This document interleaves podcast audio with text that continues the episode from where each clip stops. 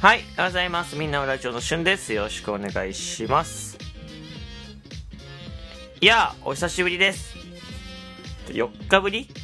まあ、金曜日は月て土日、月火とお休みで水曜日で4日ぶりですかはい。まあ、あの、初めて聞いてる方も初めましてだと思うんですけど、あの、まあね、今月収録トークは、あの、できるだけ毎日あげるということで、早速2日休んだと。土日休んで、まあ、平日2日休んだ。これ何があったかって。まあ僕のラジオトークの番組、まあ、メンバーシップ入ってくれてる方には伝わってると思うんですけど、まあ喉が枯れてるんです、今。これちょっと、あの、聞き取りにくいと思うんですけど、ガラガラしてて、はい。ねえこの声枯れがね、ひどかったので、まあ、ちょっと2日間お休みしようと、ライブ配信はやるんですけど、収録トークはちょっとあまりこうガサガサした声で収めたくないと、声を。なので、お休みしてで、今2月7日で収録トーク撮ってるんですけど、2月6日の朝の段階ではだいぶ声が良くなったと。だから、7日明日から撮りますねって言って、1日過ごして6日の日の夜のライブでまた声を枯らしました。あの、やらかしました。あのね、その、声の使い方が下手くそとか、なんかそんな、ね、話ではなくて、僕あの、先月1月にも、実は喉を枯らしてるんです。まあ、声帯が腫れてるって感じなんですけど、まあ、全く同じです、今も。まあ、ちょ、病院には行ってないんですけど、まあ、1月の時と同じ症状で、声帯って、こう、か開いたり閉じたりして、声をなんか、使うのかな？なんか動くらしいんですけど、えーまあ、1月診断に行った時は、声帯が腫れてて、閉じないと。ずっと開きいっぱいになってますって言われて。で、なんかこう、薬を、錠剤を5つぐらい、で、吸引を1つもらったんです。で、強い薬、まあ、特に吸引は強い薬だったので、まあ、あの途中でやめていいってことだったんで、まあ、治った時にも全部薬をやめたんです。で、まあ、順調でそれから、歌も歌える感じになって、えーまあ、2月ですか、きえーに、えーまた声がおかしくなったと。はい。なんか、いつからか声帯がちょっとずつ、ちょっとずつ弱い。もともとそんなに強くなんか確かにカラオケとか行ったら声枯れたりとか、タバコの煙、副流煙すると声枯れたりしてたんですけど、ただ昔からよく喋ってました。ただ、こんなにね、声が枯れることってそんなになかったから、まあ声帯が弱くなっていたのが、まあずっと使ってほぼ毎日、まあ皆さんもね、普段からおしゃべりしたりとか、電話したりとかされると思うので、まあほぼ毎日使ってると思うんですけど、僕結構騒いだりするんです、ライブ配信で。ラジオとかライブ配信で、まあ朝7時半と夜8時20分、20時40分ぐらいから、まあほぼ毎日やってるんですけど、まあ、はしゃいだりね、するわけ。なんか、わーって言ったりとか、大きな声で、わーって言ったりするんで、それで、ちょっと、かな、その大きい声出しすぎっていう感じで多分腫れてるんだと思うんです。はい、で、これね、声帯も、まあ、腫れてると。で、もしかしたら他の番組聞いてくださった方はちょっと知ってるかもしれないですけど、僕、そう、耳、もうちょっとおかしくて。まあ今はだいぶ戻ったというか、まあ、ほぼ違和感ないんですけど、えっと、飛行機、ね、福岡に僕帰省してたんですけど、飛行、そう、福岡から今埼玉の一人暮らしの家に来てて、あ、てか来たというかもう戻ってきた。で、飛行機を乗るときに、こう、途中でね、着陸をする30分40分前に飛行機が高度を落とすわけですよ、ぐーっと。でその高度を落としたときに、僕、強烈な耳痛がしまして、耳痛。もう本当に、両耳まず、詰まって、で、耳から音が鳴るんですよ。なんか、キューみたいな、キューみたいな音が鳴って、両耳から。なんか本当にこう、空気を抜いてるみたいな音が鳴って、で、本当にその、じっとしておけられないぐらい、もう動いちゃうぐらい耳が痛くなっちゃって。で、なんか耳抜きの方法があるじゃないですか。鼻をつまんで、なんかこう、ふんってこう、耳に圧をかけるみたいな。あれをね、やっても耳抜けないし、じゃあ、唾を飲むとか、ね。えじゃあ、アメちゃんを舐めるとか。で、アメちゃんはなかったので、ちょっと唾を飲み込むって言ったんですけど、耳と抜けなくてじゃああくびをするみたいな。でもうあくびをねあの頑張ってこうやるわけですよ。飛行機の中で。で顎を動かすけど抜けない。ずっと涙流して僕マスクしてたから。飛行機の中でそ着陸の近こう何分前に号泣してる人になってて。怖い怖い人になってて本当に。ででもずっと抜けなくて悶絶してでずっと耳気持ち悪い。コードがこう落ちてって着陸してもやっぱ耳おかしいわけ。ずっとずっと頭ぼーっとすし痛いしみたいな。でまあその日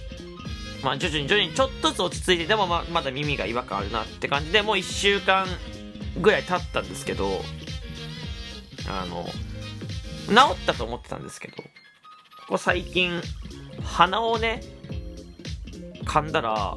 両耳がもう聞いたことないくらいのバリバリバリってこう耳垢が溜まってるとかじゃなくてそのひどいバリバリバリってなってなんかその本当にポテトチップスをねこう耳元でこう袋に入れて砕いてるみたいな音が鳴ってね。そう。でなんかそっからまた違和感があってで今こう若干また落ち着いてきてるんですけど耳喉耳ね。あとこう最近本当に腰がものすごく痛いんです。あのー、座りっぱな昔から、まあ、首と腰って僕学生の時が悪いんです。学生の時から整体に通ってる通ってたぐらい本当に悪くて。でまあちょっと原因はなんとなく分かってるんですけど僕部活テニスをしててそっか体のメンテナンスしてなかったとか。え首は小さい頃になんかこうずっとまだ多分筋力がそんなについてない時にこうソファーとかにこうもたれかかって片方の首を倒してたのでそっち側にちょっと曲がってる癖があるんですけど。でまあそういうのはこういろいろ混じって体がちょっとバランスキモいんですけどあの腰がものすごい痛くて今。本当に座ってるだけでちょっと腰痛くなっちゃうみたいな、うん、あの腰痛ですよ本当に。いわゆるその長時間座ってるときついし変な時まあ変な話なんか若干しびれを感じる時ってあるんです。でこれ父親が去年座骨神経痛の手術をしたんですけどなんかこう圧迫神経圧迫で歩けないようになっててもう手術をしないといけないってレベルまで来てたんで手術をしたんですけど。でなんか生まれつき父親はその脊髄、ま、隙間が狭いって言われてて。でこれはうんなんかこうもしかしたら遺伝するみたいなこと言われてるらしくて。で僕も結構腰が痛くて結構しびれとかだからもしかして狭いかもねってちょっとこう聞いたわけですよ。診断されたわけじゃない親から聞いて。ああ、そうなんだ。で、ちなみに耳の話戻りますね。耳も、時間っていう耳の管が、あの、僕、そう、聴力、そうね、あの、それこそ去年10月ぐらいに、僕、その喉の治療、上咽頭のね、B スポット治療ってやってたんですけど、なんかこう、喉のね、こう上咽頭の炎症、むくみを抑えるみたいな、ものすごい激痛が走るね、こう、鼻の奥に両穴の奥にこう細い綿棒を入れて薬塗って喉からも松井棒みたいな太さののね綿棒を突っ込んで綿棒というかまあなんかこう棒を突っ込んで喉に薬を塗るみたいなこうめちゃめちゃ痛い治療をやってたわけですよ。でその時になんでそれが分かったかっていうと耳がやっぱその時もちょっと悪くてえー、まあそれの耳の違和感で耳鼻科に行ったわけ。耳鼻咽頭科に行ってち、えー、聴力検査とかしてもらった時になんかちょっと耳の、生まれつきなのかわかんないけど、右？かな？かなんかの、こう、時間、まあ、耳の中の管のがほとんど閉会をしないと。その、なんか、動いてない。だから聞こえるの分は問題ないけど、その気圧とかの、ちょっと変化とかには弱いというか、そのまあ、うまくコントできないみたいなことをちょっと言われたんだよね。まあでも違和感は大丈夫ですって言われて。あ、全然その生活はできますって。ああ、そうなんだと。まあまあ問題ないですよって。ああ、そうなんだって。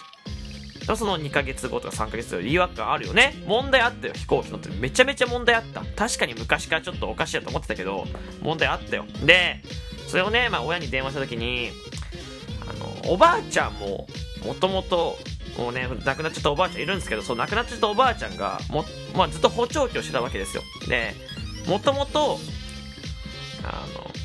なんか時間がなんか細いと。で、閉会ほとんどややってなかったんだよね。だからあんたも、耳、遠くなっちゃうかもね。なんか死の宣告みたいな。その、ね、耳の、うん、その、じ時間の話と、で腰の話と、どっちも親から言われたんですけど。いや、息子に言う言葉じゃない。全然息子に言う言葉じゃないよね。そう心配ですね。はい。あのー、とにかくね、ちょっと今体がものすごいもう本当にボロボロになってる。喉も耳も腰もね、もうその、年を取ったなと。あのー、なんか砕け散る手前みたいな感じでさ、あのー、まあ、まだ25です。今年26なんですけど、ね、まだ若いじゃないですか。まだまだ若いんですけど、あのー、僕もね、こう、喉もそうだけど、耳とか腰もそうだけど、まあ多分、